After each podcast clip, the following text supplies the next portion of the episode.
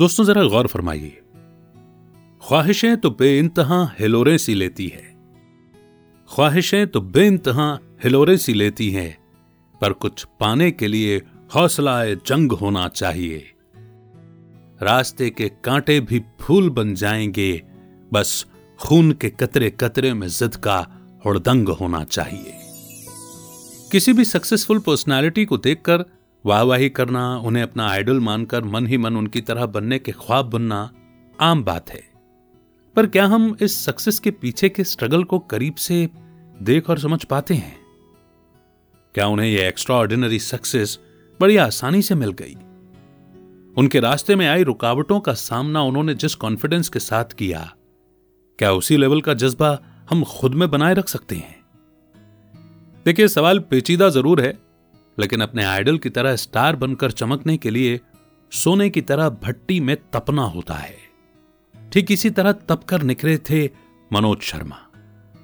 इन्हें आप और भी करीब से जानेंगे, क्योंकि आज हम बात कर रहे हैं बुक ट्वेल्थ फेल की, जिससे मिलने वाली लर्निंग को समराइज किया है शतरंज और जीवन प्रबंधन की लेखिका अंजलि खेर जी ने।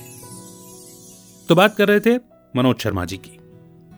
ऑथर अनुराग पाठक ने अपनी बुक ट्वेल्थ फेल में उस वाक्य को डिटेल में बयां किया है जब मुरैना ज़िले के पास बिल ग्राम में ट्वेल्थ के एग्ज़ाम के दौरान एसडीएम सर से मनोज रूबरू हुए थे। उनकी दबंग अट्रैक्टिव पर्सनैलिटी से इंप्रेस होकर उन्हीं की तरह बनकर कुछ कर गुजरने की तड़प आँखों में लिए ग्वालियर के लिए रवाना होना, फिर यूपीएससी के एग्ज़ाम की तैयारी के लिए दिल्ली का रुख करना। पहले पेज से लेकर आखिरी पेज तक की कहानी में एडवेंचर सस्पेंस ड्रामा थ्रिल तो कभी आँखों को नम कर देने वाली भावनाएँ भी मिलती हैं। इतना ही नहीं, उस छोटे से समय के दरमियान आपको एक बेहद खूबसूरत लव स्टोरी भी पढ़ने को मिलेगी।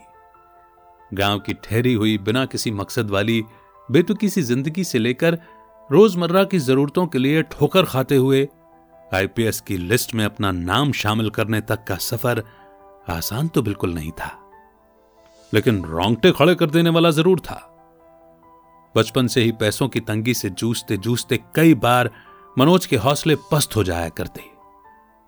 एक पल को मन हताश हो जाता तो वो खुद को ही समझाया करते कि एक मशाल मेरे अंदर भी उम्मीद के रूप में चल रही है। इसे मैं कभी बुझने नहीं दूँगा। मैं ज़रूर जीतूँगा। कदम कदम पर अग्नि परीक्षा के जटिल दौर में भी दूसरों से हमदर्दी की उम्मीद न रखकर अपना मोटिवेटर खुद ही बनना ज़्यादा इफ़ेक्टिव होता है।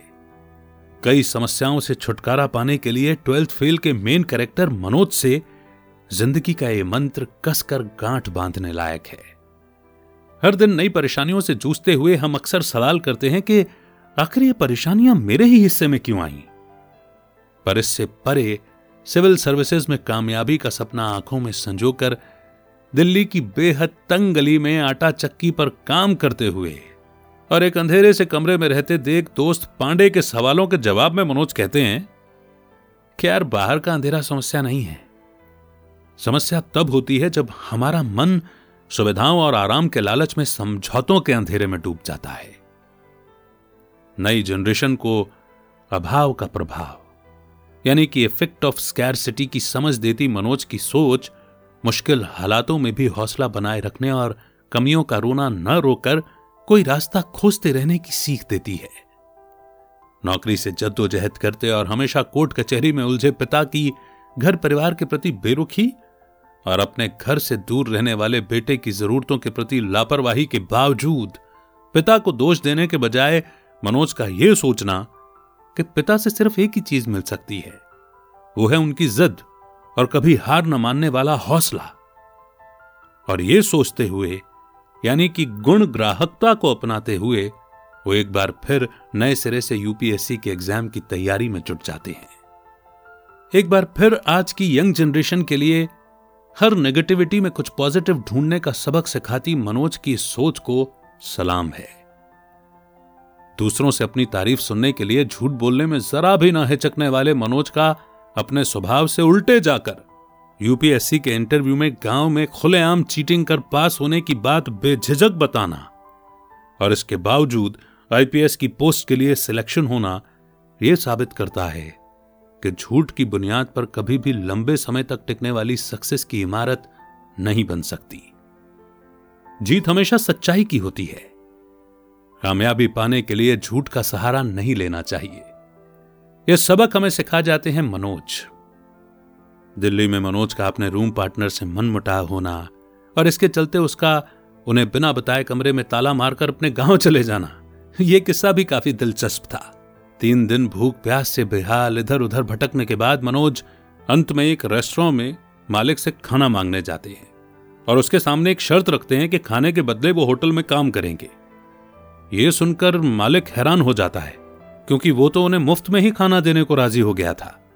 पर मनोज की जिद के आगे उसकी एक नहीं चलती, और भरपेट खाना खाने के बाद मनोज आधे घंटे तक होटल में बर्तन साफ़ करते हैं।